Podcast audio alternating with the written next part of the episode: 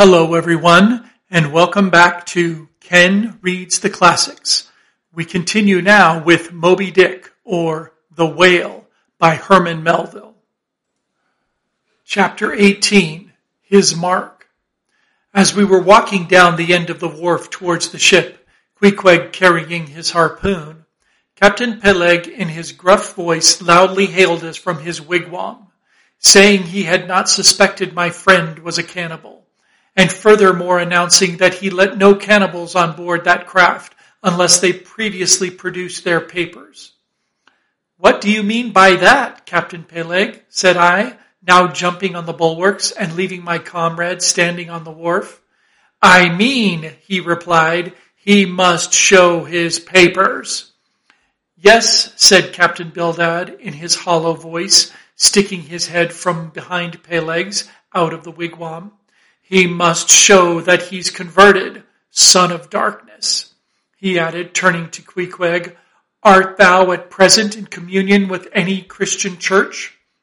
Why, said I, he's a member of the First Congregational Church.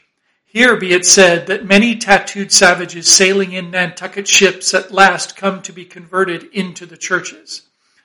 First Congregational Church? cried Bildad. What? That worships in Deacon Deuteronomy Coleman's meeting house. And so saying, taking out his spectacles, he rubbed them with his great yellow bandana handkerchief and putting them on very carefully and leaning stiffly over the bulwarks took a good long look at Queequeg. How long hath he been a member? He then said, turning to me. Not very long, I rather guess, young man. No, said Peleg, and he hasn't been baptized right either, or it would have washed some of that devil's blue off his face. Do tell now, cried Bildad, is this Philistine a regular member of Deacon Deuteronomy's meeting? I never saw him going there, and I pass it every Lord's day. I don't know anything about Deacon Deuteronomy or his meeting, said I. All I know is that Queequeg here is a born member of the First Congregational Church. He is a deacon himself, Queequeg is. Young man, said Bildad sternly, thou art skylarking with me. Explain thyself, thou young Hittite. What church dost thee mean? Answer me. Finding myself thus hard pushed, I replied, I mean, sir, the same ancient Catholic church to which you and I and Captain Peleg there and Queequeg here and all of us and every mother's son and soul of us belong. The great and everlasting first congregation of this whole worshiping world. We all belong to that. Only some of us cherish some queer crochets no ways touching the grand belief. In that we all join hands. Splice, thou meanst splice hands, cried Peleg, drawing nearer. Young man, you'd better ship for a missionary instead of a foremast hand. I never heard a better sermon. Deacon Deuteronomy, why Father Mapple himself couldn't beat it, and he's reckoned something. Come aboard, come aboard. Never mind about the papers. I say tell Quahog there, what's that you call him? Tell Quahog to step along. By the great anchor, what a harpoon he's got there. And he handles it about right, I say, Quahog or whatever your name is. Did you ever stand in the head of a whaleboat? Did you ever strike a fish? Without saying a word, Queequeg, in his wild sort of way, jumped upon the bulwarks, from thence into the bows of one of the whaleboats hanging to the side, and then bracing his left knee and poising his harpoon, he cried out in some way such as this. Cap'n, you see him small drop tar on water there? You see him? Well, s'posin' him one whale eye. Well den. And taking sharp aim at it, he darted the iron right over old Bildad's broad brim, clean across the ship's deck, and struck the glistening tar spot out of sight. Now, said Queequeg, quietly hauling in the line, Sposy him whaley I, why dat whaley dead. Quick, Bildad, said Peleg, his partner, who aghast at the close vicinity of the flying harpoon had retreated towards the cabin gangway. Quick, I say, you Bildad, and get the ship's papers. We must have Hedgehog there. I mean Quahog, in one of our boats. Look ye, Quahog, we'll give ye the nineteenth lay, and that's more than ever was given a harpooner yet out of Nantucket. So down we went into the cabin, and to my great joy, Queequeg was soon enrolled among the same ship's company to which I myself belonged. When all the preliminaries were over and Peleg had got everything ready for signing, he turned to me and said, I guess Quahog there don't know how to write, does he? I say, Quahog, blast ye, dost thou sign thy name or make thy mark? But at this question, Queequeg, who had twice or thrice before taken part in similar ceremonies, looked no ways abashed, but taking the offered pen, copied upon the paper in the proper place an exact counterpart of a queer round figure which was tattooed upon his arm, so that through Captain Peleg's obstinate mistake touching his appellative, it stood something like this. Quahog, his X mark.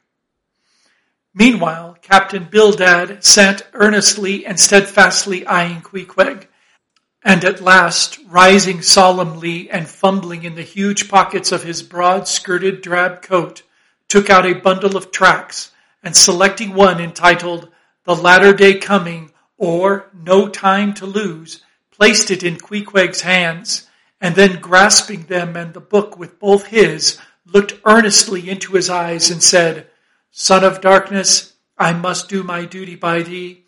aye am part owner of this ship and feel concerned for the souls of all its crew. If thou still clingest to thy pagan ways, which I sadly fear, I beseech thee, remain not for I a Belial bondsman. Spurn the idol bell and the hideous dragon. Turn from the wrath to come. Mind thine eye, I say, O goodness gracious, steer clear of the fiery pit. Something of the salt sea yet lingered in old Bildad's language, heterogeneously mixed with scriptural and domestic phrases. Avast there, avast there, Bildad, avast now, spoiling our harpooner, cried Peleg. Pious harpooners never make good voyagers. It takes the shark out of them. No harpooner is worth a straw who ain't pretty sharkish. There was young Nat Swaine once, the bravest boat header out of all Nantucket and the vineyard. He joined the meeting and never came to good. He got so frightened about his plaguey soul that he shrinked and sheered away from whales for fear of afterclaps in case he got stove and went to Davy Jones. Peleg, Peleg, said Bildad, lifting his eyes and hands. Thou thyself, as I myself, hast seen many a perilous time. Knowest, Peleg, what it is to have the fear of death. How then canst thou prate in this ungodly guise? Thou beliest thine own heart, Peleg. Tell me, when this same Pequod here had her three masts overboard in that typhoon on Japan, that same voyage when thou went mate with Captain Ahab, didst thou not think of death and the judgment then? Hear him, hear him now, cried Peleg, marching across the cabin and thrusting his hands far down into his pockets. Hear him, all of ye. Think of that. When every moment we thought the ship would sink, death and the judgment then? What? With all three masts making such an everlasting thunder against the side and every sea breaking over us, fore and aft? Think of death and the judgment then? No! No time to think about death then. Life was what Captain Ahab and I was thinking of and how to save all hands, how to rig jury masts, how to get into the nearest port. That was what I was thinking of. Bildad said no more, but buttoning up his coat, stalked on deck where we followed him. There he stood, very quietly overlooking some sailmakers who were mending a topsail in the waist. Now and then he stooped to pick up a patch or save an end of tarred twine, which otherwise might have been wasted.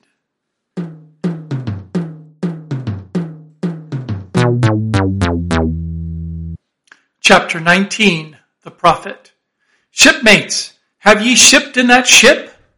Queequeg and I had just left the Pequod and were sauntering away from the water, for the moment each occupied with his own thoughts when the above words were put to us by a stranger who, pausing before us, leveled his massive forefinger at the vessel in question.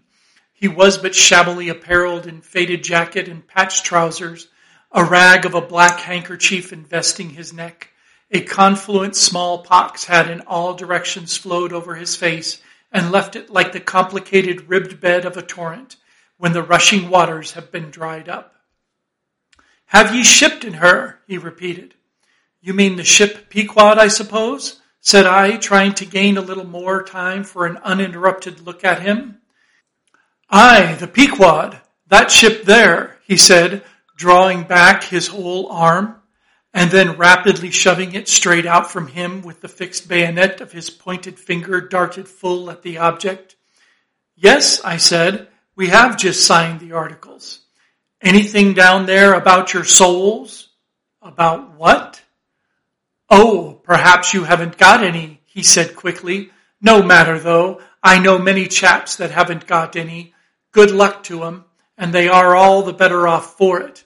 A soul's a sort of fifth wheel to a wagon. What are you jabbering about, shipmate? said I. He's got enough, though, to make up for all deficiencies of that sort in other chaps, abruptly said the stranger, placing a nervous emphasis on the word he. Queequeg, said I. Let's go. This fellow has broken loose from somewhere. He's talking about something and somebody we don't know. Stop, cried the stranger. Ye said true. Ye haven't seen old thunder yet, have ye? Who's old thunder? said I, again, riveted with the insane earnestness of his manner. Captain Ahab. What? The captain of our ship? The Pequod?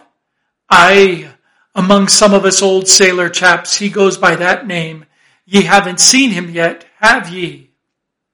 No, we haven't. No, we haven't. He's sick, they say, but is getting better and will be all right again before long. All right again before long, laughed the stranger with a solemnly derisive sort of laugh. Look ye, when Captain Ahab is all right, then this left arm of mine will be all right, not before. What do you know about him? What did they tell you about him? Say that. They didn't tell much of anything about him, only I've heard that he's a good whale hunter and a good captain to his crew. That's true. That's true. Yes, both true enough. But you must jump when he gives an order. Step and growl, growl and go. That's the word with Captain Ahab. But nothing about that thing that happened to him off Cape Horn long ago when he lay like dead for three days and nights. Nothing about that deadly scrimmage with the Spaniard afore the altar in Santa. Heard nothing about that, day. Nothing about the silver calabash he spat into, and nothing about his losing his leg last voyage, according to the prophecy? Didn't ye hear a word about them matters and something more, eh? No, I don't think ye did. How could ye? Who knows it? Not all Nantucket, I guess. But howsoever mayhap ye've heard tell about the leg, and how he lost it, ay, ye have heard of that, I dare say. Oh yes, that everyone knows a must. I mean, they know he's only one leg and that a Parmacetty took the other off. My friend, said I, what all this gibberish of yours is about, I don't know, and I don't much care, for it seems to me that you must be a little damaged in the head. But if you are speaking of Captain Ahab, of that ship there, the Pequod, then let me tell you that I know all about the loss of his leg. All about it, eh? Sure you do. All? Pretty sure. With finger pointed and eye leveled at the Pequod, the beggar-like stranger stood a moment, as if in a troubled reverie, then starting a little, turned and said, Ye've shipped, have ye? Names down on the papers? Well, well, what's signed is signed, and what's to be will be, and then again, Perhaps it won't be after all. Anyhow, it's all fixed and arranged already, and some sailors or other must go with him, I suppose, as well as these, as any other men, God pity 'em.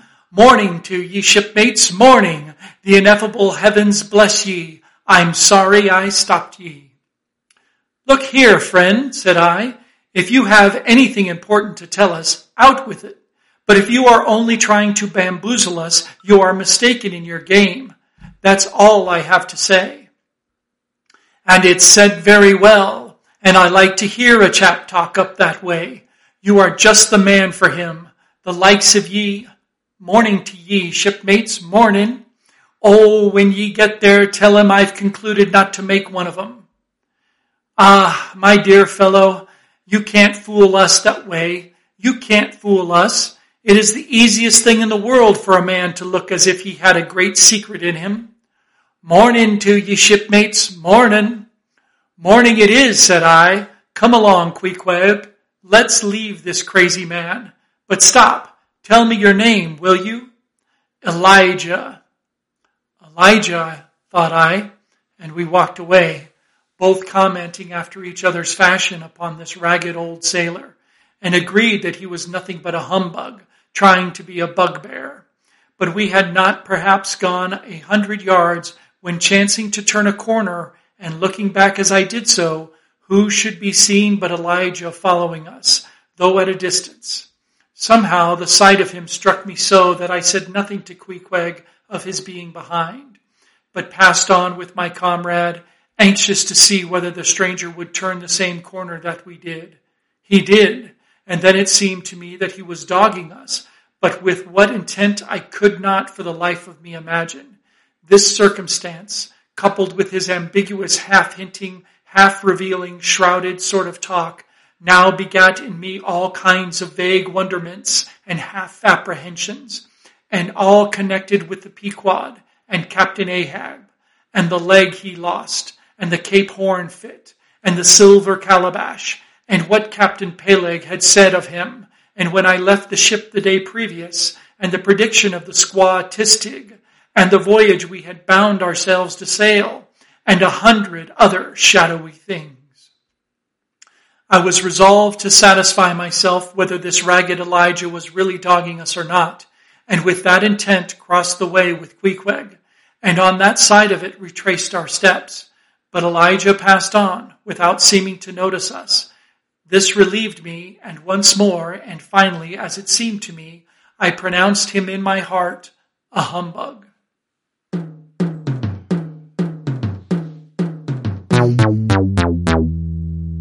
Chapter 20 All Astir A day or two passed, and there was great activity aboard the Pequod.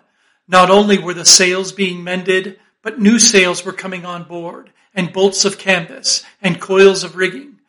In short, everything betokened that the ship's preparations were hurrying to a close. Captain Peleg seldom or never went ashore, but sat in his wigwam, keeping a sharp lookout upon the hands. Bildad did all the purchasing and providing at the stores, and the men employed in the hold and on the rigging were working till long after nightfall. On the day following Queequeg signing the articles, word was given at all the inns where the ship's company were stopping that their chest must be on board before night, for there was no telling how soon the vessel might be sailing. So Queequeg and I got down our traps, resolving, however, to sleep ashore till the last. But it seems they always give very little notice in these cases, and the ship did not sail for several days. But no wonder, there was a good deal to be done, and there is no telling how many things to be thought of before the Pequod was fully equipped. Everyone knows what a multitude of things, beds, saucepans, knives and forks, shovels and tongs, napkins, nutcrackers, and whatnot are indispensable to the business of housekeeping. Just so with whaling, which necessitates a three years housekeeping upon the wide ocean, far from all grocers, costermongers, doctors, bakers, and bankers. And though this also holds true of merchant vessels, yet not by any means to the same extent as with whalemen. For besides the great length of the whaling voyage, the numerous articles peculiar to the prosecution of the fishery, and the impossibility of replacing them at the remote harbors usually frequented, it must be remembered that of all ships, whaling vessels are the most exposed to accidents of all kinds, and especially to the destruction and loss of the very things upon which the success of the voyage most depends. Hence, the spare boats, spare spars, and spare lines and harpoons, and spare everythings almost, but a spare captain and duplicate ship. At the period of our arrival at the island, the heaviest storage of the Pequod had been almost completed, comprising her beef, bread, water, fuel, and iron hoops and staves. But as before hinted, for some time there was a continual fetching and carrying on board of divers odds and ends of things, both large and small. Chief among those who did this fetching and carrying was Captain Bildad's sister, a lean old lady of a most determined and indefatigable spirit, but withal very kind-hearted, who seemed resolved that, if she could help it, nothing should be found wanting in the Pequod, after once fairly getting to sea. At one time she would come on board with a jar of pickles for the steward's pantry, another time with a bunch of quills for the chief mate's desk, where he kept his log, a third time with a roll of flannel for the small of some one's rheumatic back. Never did any woman better deserve her name, which was Charity Aunt Charity, as everybody called her. And like a sister of charity, did this charitable Aunt Charity bustle about hither and thither, ready to turn her hand and heart to anything that promised to yield safety, comfort, and consolation to all on board a ship in which her beloved brother Bildad was concerned, and in which she herself owned a score or two of well saved dollars. But it was startling to see this excellent hearted Quakeress coming on board, as she did the last day, with a long oil ladle in one hand and a still longer whaling lance in the other. Nor was Bildad himself, nor Captain Peleg at all backward. As for Bildad, he carried about with him a long list of the articles needed, and at every fresh arrival down went his mark opposite that article upon the paper. Every once in a while, Peleg came hobbling out of his whalebone den, roaring at the men down the hatchways, roaring up to the riggers at the masthead, and then concluded by roaring back into his wigwam. During these days of preparation, Queequeg and I often visited the craft, and as often I asked about Captain Ahab and how he was and when he was going to come on board his ship. To these questions they would answer, that he was getting better and better and was expected aboard every day. Meantime, the two captains, Peleg and Bildad, could attend to everything necessary to fit the vessel for the voyage. If I had been downright honest with myself, I would have seen very plainly in my heart that I did but half fancy being committed this way to so long a voyage, without once laying my eyes on the man who was to be the absolute dictator of it so soon as the ship sailed out upon the ocean sea. But when a man suspects any wrong, it sometimes happens that if he be already involved in the matter, he insensibly tries to cover up his suspicions even from himself. And much this way it was with me. I said nothing and tried to think nothing. At last it was given out that sometime next day the ship would certainly sail. So next morning, Queequeg and I took a very early start.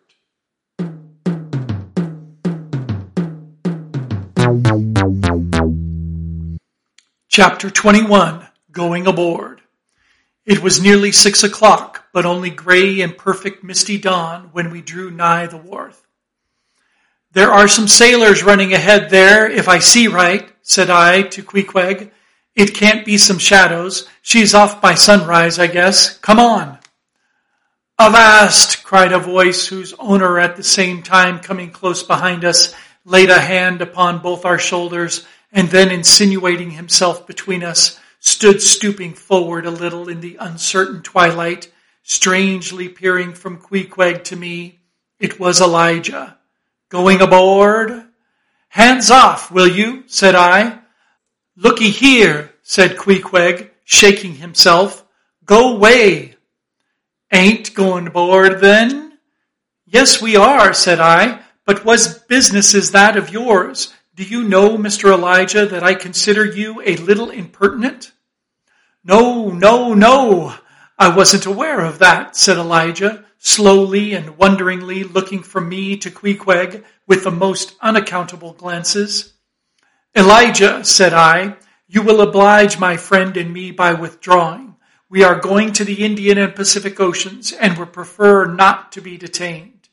Ye be, be ye, coming back afore breakfast? He's cracked, Queequeg, said I. Come on. Halloa, cried Elijah, hailing us when we had removed a few paces. Never mind him, said I. Queequeg, come on.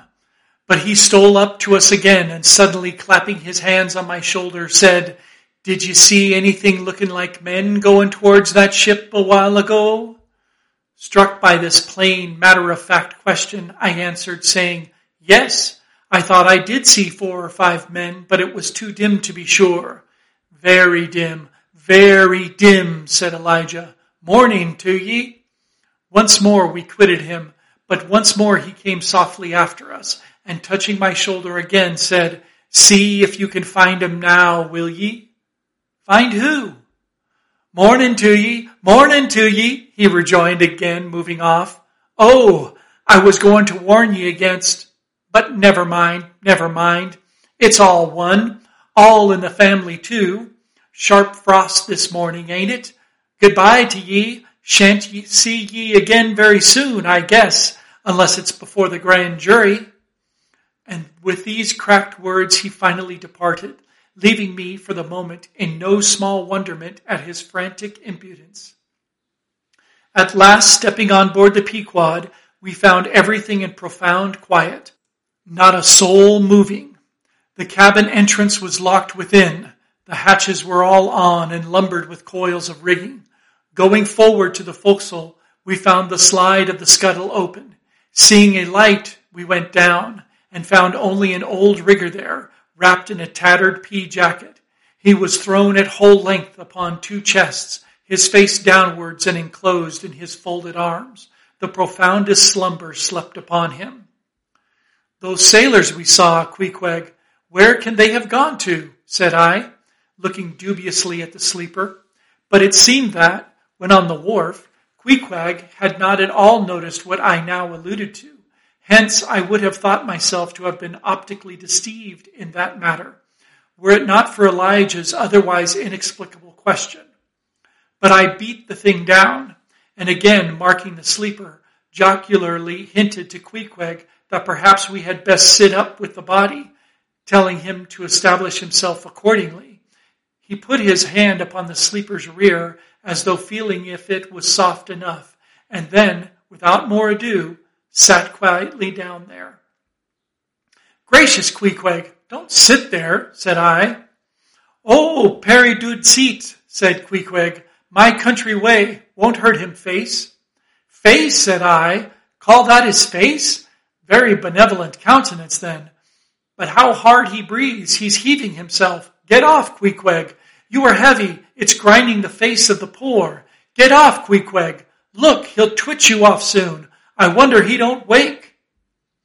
Queequeg removed himself to just beyond the head of the sleeper and lighted his tomahawk pipe. I sat at the feet. We kept the pipe passing over the sleeper from one to the other. Meanwhile, upon questioning him in his broken fashion, Queequeg gave me to understand that, in his land, owing to the absence of settees and sofas of all sorts, the king, chiefs, and great people generally were in the custom of fattening some of the lower orders for ottomans. And to furnish a house comfortably in that respect, you had only to buy up eight or ten lazy fellows and lay them round in the piers and alcoves. Besides, it was very convenient on an excursion, much better than those garden chairs which are convertible into walking sticks.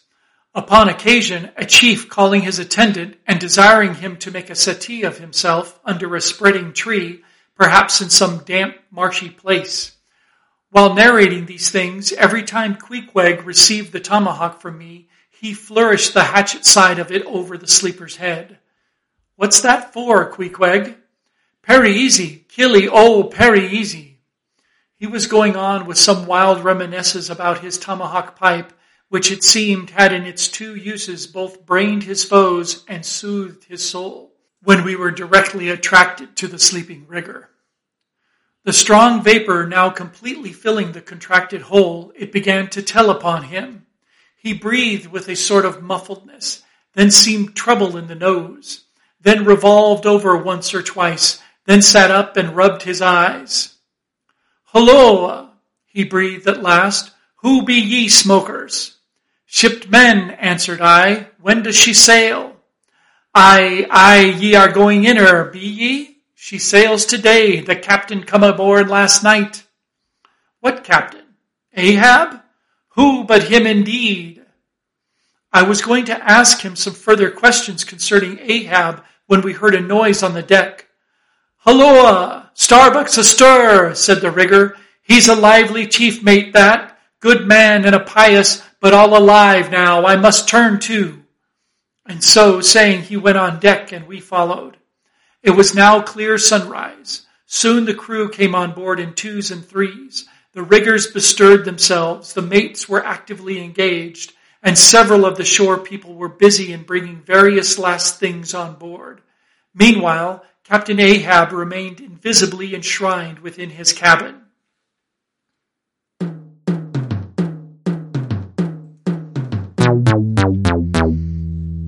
Chapter 22 Merry Christmas.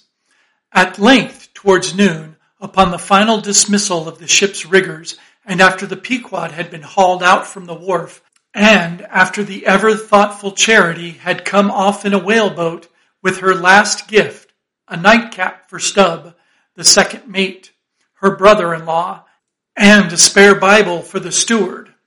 After all this, the two captains, Peleg and Bildad, issued from the cabin, and turning to the chief mate, Peleg said, Now, Mr. Starbuck, are you sure everything is right? Captain Ahab is all ready. Just spoke to him. Nothing more to be got from shore, eh? Well, call all hands then. Muster aft here. Blast 'em.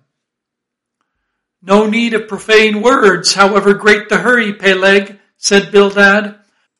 But away with thee, friend Starbuck, and do our bidding. How now? Here upon the very point of starting for the voyage, Captain Peleg and Captain Bildad were going it with a high hand on the quarter deck, just as if they were to be joint commanders at sea, as well as to all appearances in port. And, as for Captain Ahab, no sign of him was yet to be seen.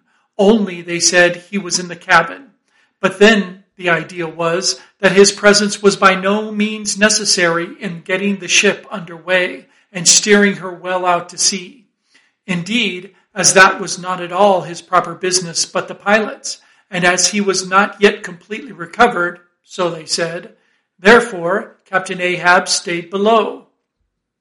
And all this seemed natural enough, especially as in the merchant ship many captains never show themselves on deck for a considerable time after heaving up the anchor, but remain over the cabin table, having a farewell merrymaking with their shore friends before they quit the ship for good with the pilot. But there was not much chance to think over the matter, for Captain Peleg was now all alive. He seemed to do most of the talking and commanding, and not Bildad. Aft here, ye sons of bachelors, he cried as the sailors lingered at the mainmast. Mr. Starbuck, drive 'em aft. Strike the tent there, was the next order. As I hinted before, this whalebone marquee was never pitched except in port, and on board the Pequod for thirty years the order to strike the tent was well known to be the next thing to heaving up the anchor. Man the capstan, blood and thunder, jump was the next command, and the crew sprang for the handspikes. Now in getting under way, the station generally occupied by the pilot is the forward part of the ship, and here Bildad, who with Peleg, be it known, in addition to his other officers, was one of the licensed pilots of the port, he being suspected to have got himself made a pilot in order to save the Nantucket pilot fee to all the ships he was concerned in, for he never piloted any other craft. Bildad, I say, might now be actively engaged in looking over the bows for the approaching anchor, and at intervals singing what seemed a dismal stave of psalmody to steer the hands at the windlass, who roared forth some sort of chorus about the girls in Booble Alley with a hearty goodwill. Nevertheless, not three days previous, Bildad had told them that no profane songs would be allowed on board the Pequod, particularly in getting under way, and Charity, his sister, had placed a small choice copy of Watts in each seaman's berth. Meantime, overseeing the other part of the ship, Captain Peleg ripped and swore astern in the most frightful manner. I almost thought he would sink the ship before the anchor could be got up. Involuntarily, I paused on my handspike and told Queequeg to do the same, thinking of the perils we both ran in starting on the voyage with such a devil for a pilot. I was comforting myself, however, with the thought that in pious Bildad might be found some salvation, spite of his 777th lay, when I felt a sudden sharp poke in my rear and turning round, was horrified at the apparition of Captain Peleg in the act of withdrawing his leg from my immediate vicinity. That was my first kick. Is that the way they heave in the marchant service? He roared. Spring, thou sheephead, spring and break thy backbone. Why don't ye spring, I say, all of ye spring. Spring, Quohog, spring, thou chap with the red whiskers. Spring there, Scotch cap. Spring, thou green pants. Spring, I say, all of ye, and spring your eyes out. And so saying, he moved along the windlass here and there, using his leg very freely, while imperturbable Bildad kept leading off with his psalmody. Thinks I, Captain Peleg must have been drinking something today. At last the anchor was up, the sails were set, and off we glided. It was a short, cold Christmas. And as the short northern day merged into night, we found ourselves almost broad upon the wintry ocean, whose freezing spray cased us in ice as in polished armor. The long rows of teeth on the bulwarks glistened in the moonlight, and like the white ivory tusks of some huge elephant, vast curving icicles depended from the bows. Lank Bildad, as pilot, headed the first watch, and ever and anon, as the old craft deep dived into the green seas and set the shivering frost all over her, and the winds howled and the cordage rang, his steady notes were heard. Sweet fields beyond the swelling flood stand dressed in living green. So to the Jews old Canaan stood, while Jordan rolled between. Never did those sweet words sound more sweetly to me than then. They were full of hope and fruition. Spite of this rigid winter night in the boisterous Atlantic, spite of my wet feet and wetter jacket, there was yet, it then seemed to me, many a pleasant haven in store, and meads and glades so eternally vernal that the grass shot up by the spring, untrodden, unwilted, remains at midsummer. At last we gained such an offing that the two pilots were needed no longer. The stout sailboat that had accompanied us began ringing alongside. It was curious and not unpleasing how Peleg and Bildad were affected at this juncture, especially Captain Bildad, for loath to depart, yet very loath to leave for good a ship bound on so long and perilous a voyage beyond both stormy capes a ship in which some thousands of his hard earned dollars were invested, a ship in which an old shipmate sailed as captain, a man almost as old as he, once more starting to encounter all the terrors of the pitiless jaw, loath to say goodbye to a thing so every way brimful of every interest to him. Poor old Bildad lingered long, paced the deck with anxious strides, ran down into the cabin to speak another farewell word there, again came on deck and looked to windward, looked towards the wide and endless waters, only bounded by the far off unseen eastern continents, looked towards the land, looked aloft, looked right and left, looked everywhere and nowhere, and at last, mechanically coiling a rope upon its pin, convulsively grasped out Peleg by the hand and holding up a lantern for a moment stood gazing heroically in his face as much to say, nevertheless, friend Peleg, I can stand it. Yes, I can. As for Peleg himself, he took it more like a philosopher, but for all his philosophy, there was a tear twinkling in his eye when the lantern came too near. And he too did not a little run from cabin to deck, now a word below, and now a word with Starbuck, the chief mate. But at last he turned to his comrade with a final sort of look about him. Captain Bildad, come, old shipmate, we must go. Back the main yard there. Boat ahoy! Stand by to come close alongside now. Careful, careful. Come, Bildad boy, say your last. Luck to ye, Starbuck. Luck to ye, Mr. Stubb. Luck to ye, Mr. Flask. Goodbye and good luck to ye all. And this day, three years, I'll have a hot supper smoking for ye in old Nantucket. Hurrah and away! God bless ye, and have ye in his holy keeping, men, murmured old Bildad almost incoherently. I hope you'll have a fine weather now, so that Captain Ahab may soon be moving among ye. A pleasant sun is all he needs, and ye'll have plenty of them in the tropic voyage ye go. Be careful in the hunt, ye mates. Don't stave the boats needlessly, ye harpooners. Good quiet cedar plank is raised full 3% within the year. Don't forget your prayers either. Mr. Starbuck, mind that cooper. Don't waste the spare staves. Oh, the sail needles are in the green locker. Don't whale it too much a Lord's day, men, but don't miss a fair chance either. That's rejecting heaven's good gifts. Have an eye to the molasses tierce. Mr. Stubb, it was a little leak, I thought. If ye touch the islands, Mr. Flask, beware of fornication. Goodbye, goodbye. Don't keep that cheese too long down in the hold, Mr. Starbuck. It'll spoil. Be careful with the butter. Twenty cents the pound it was, and mind ye, if Come, come, Captain Bildad, stop palavering, away! And with that, Peleg hurried him over the side, and both dropped into the boat. Ship and boat diverged. The cold, damp night breeze blew between. A screaming gull flew overhead. The two hulls wildly rolled.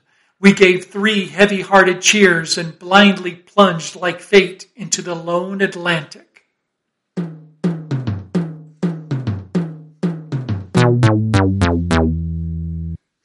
Chapter 23 The Lee Shore Some chapters back, one Bulkington was spoken of, a tall, new landed mariner encountered in New Bedford at the inn. When on that shivering winter's night the Pequod thrust her vindictive bows into the cold, malicious waves, who should I see standing at her helm but Bulkington? I looked with sympathetic awe and fearfulness upon the man who in midwinter just landed from four years' dangerous voyage, could so unrestingly push off again for still another tempestuous turn. The land seemed scorching to his feet. Wonderfulest things are ever the unmentionable. Deep memories yield no epitaphs. This six-inch chapter is the stoneless grave of Bulkington. Let me only say that it fared with him as with the storm-tossed ship that miserably drives along the leeward land. The port would fain give succor.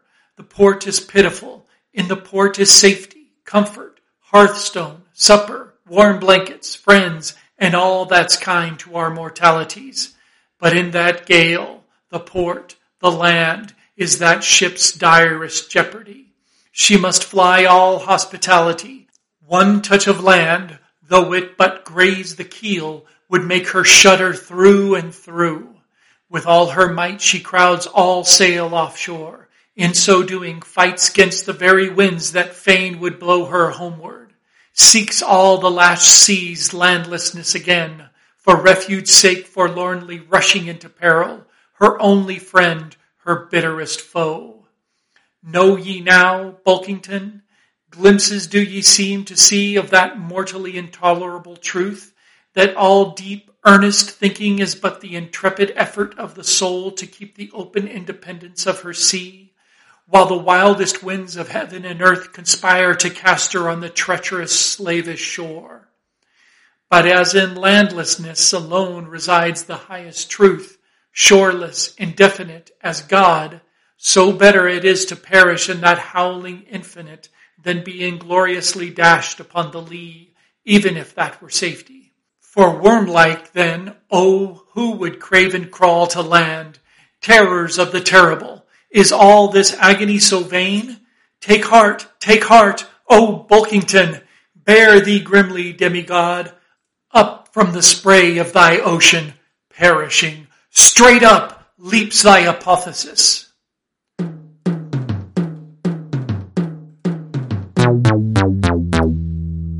Chapter 24 The Advocate As Queequeg and I are now fairly embarked in this business of whaling, and as this business of whaling has somehow come to be regarded among landsmen as a rather unpoetical and disreputable pursuit, therefore I am all anxiety to convince ye, ye landsmen, of the injustice hereby done to us hunters of the whales.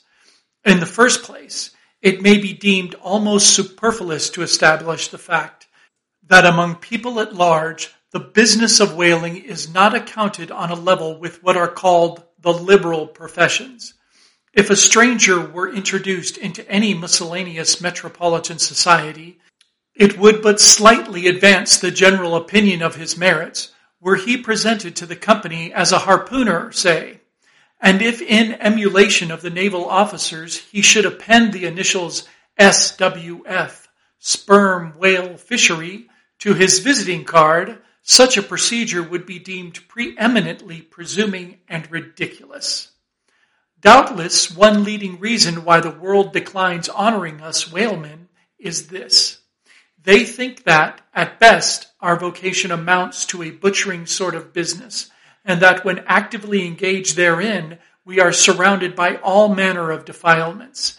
Butchers we are, that is true, but butchers also, and butchers of the bloodiest badge, have been all martial commanders, whom the world invariably delights to honor. And as for the matter of the alleged uncleanliness of our business, ye shall soon be initiated into certain facts hitherto pretty generally unknown, and which, upon the whole, will triumphantly plant the sperm whale ship at least among the cleanliness things of this tidy earth. But even granting the charge in question to be true, what disordered slippery decks of a whale ship are comparable to the unspeakable carrion of those battlefields from which so many soldiers return to drink in all ladies' plaudits? And if the idea of peril so much enhances the popular conceit of the soldier's profession, let me assure ye that many a veteran who has freely marched up to a battery would quickly recoil at the apparition of the sperm whale's vast tail, fanning into eddies the air over his head. For what are the comprehensible terrors of man compared with the interlinked terrors and wonders of God? But though the world scouts at us whale hunters, yet does it unwittingly pay us the profoundest homage yea, and all abounding adoration, for almost all the tapers, lamps, and candles that burn round the globe burn as before so many shrines to our glory. But look at this matter in other lights, weigh it in all sorts of scales, see what we whalemen are and have been. Why did the Dutch in De Witt's time have admirals of their whaling fleets? Why did Louis XIV of France, at his own personal expense, fit out whaling ships from Dunkirk and politely invite to that town some score or two of families from our own island of Nantucket? Why did Britain, between the years 1750 and 1788, pay to her whalemen in bounties upwards of one million pounds? And lastly, how comes it that we whalemen of America now outnumber all the rest of the banded whalemen in the world, sail a navy of upwards of 700 vessels, manned by 18,000 men, yearly consuming 4 million of dollars, the ship's worth at the time of sailing, $20 million, and every year importing into our harbors a well-reaped harvest of $7 million. How comes all this if there be not something puissant in sailing? But this is not the half. Look again. I freely assert that the cosmopolite philosopher cannot, for his life, point out one single peaceful influence which within the last 60 years has operated more potentially upon the whole broad world taken in one aggregate than the high and mighty business of whaling. One way and another, it has begotten events so remarkable in themselves and so continuously momentous in their sequential issues that whaling may well be regarded as the Egyptian mother who bore offspring themselves pregnant from her womb. It would be a hopeless, endless task to catalog all these things. Let a handful suffice. For many years past, the whale ship has been the pioneer in ferreting out the remotest and least known parts of the earth. She has explored seas and archipelagos which had no chart, where no Cook or Vancouver had ever sailed. If American and European men of war now peacefully ride in once savage harbors, let them fire salutes to the honor and glory of the whale ship, which originally showed them the way, and first interpreted between them and the savages. They may celebrate as they will the heroes of exploring expeditions, your Cooks, your Krusensterns, but I say that scores of anonymous captains have sailed out of Nantucket that were as great and greater than your Cook and your Krusenstern. For in their succorless empty-handedness, they in the heathenish sharked waters and by the beaches of unrecorded javelin islands battled with virgin wonders and terrors that Cook with all his marines and muskets would not willingly have dared. All that is made such a flourish of in the old South Sea voyages, those things were but the lifetime commonplaces of our heroic Nantucketers, often adventures which Vancouver dedicates three chapters to, these men accounted unworthy of being set down in the ship's common log. Ah, the world, oh, the world. Until the whale fishery rounded Cape Horn, no commercial but colonial, scarcely any intercourse but colonial, was carried on between Europe and the long line of the opulent Spanish provinces on the Pacific coast.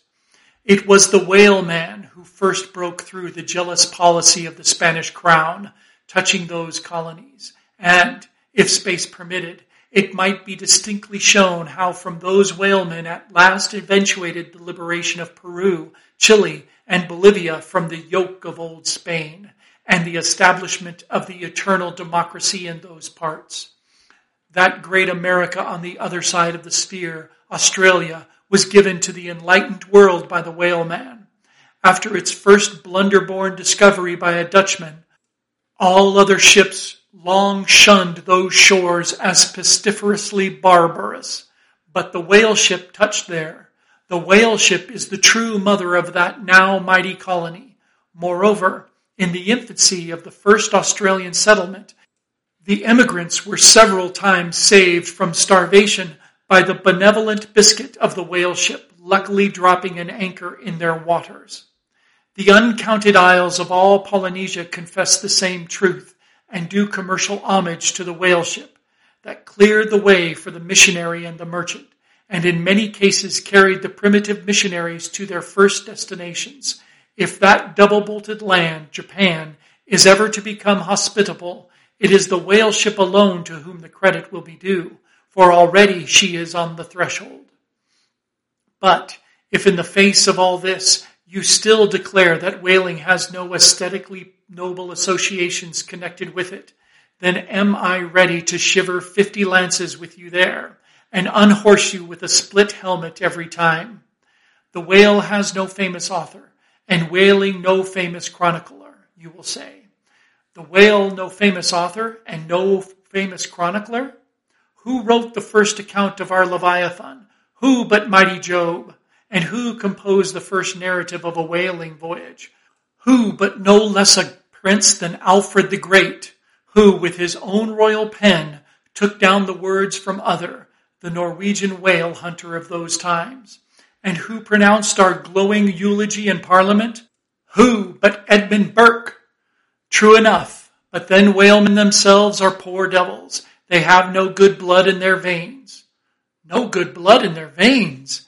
They have something better than royal blood there. The grandmother of Benjamin Franklin was Mary Morrel, afterwards by marriage, Mary Folger.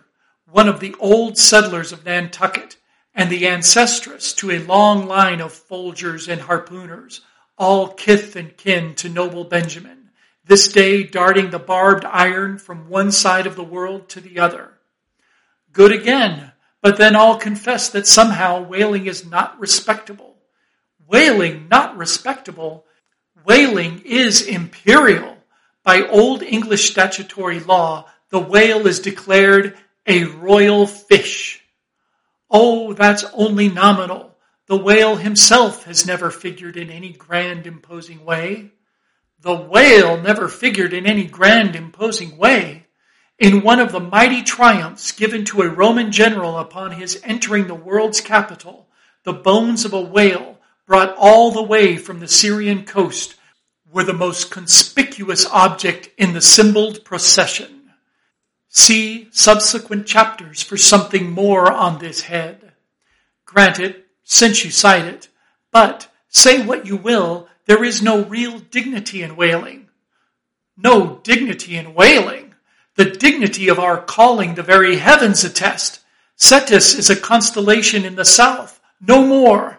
Drive down your hat in presence of the czar and take it off to Queequeg. No more. I know a man that, in his lifetime, has taken 350 whales. I account that man more honorable than that great captain of antiquity who boasted of taking as many walled towns.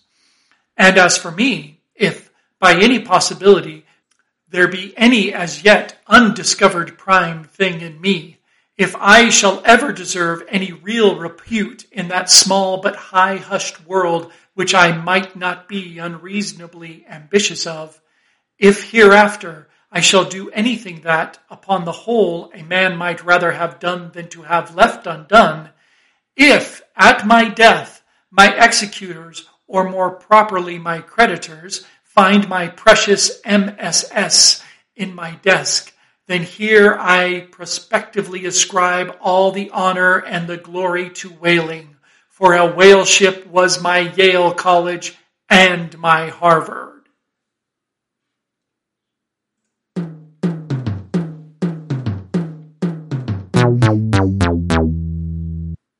This has been Moby Dick. Please join us next time as we continue with the adventures of Ishmael and Queequeg, now aboard the Pequod.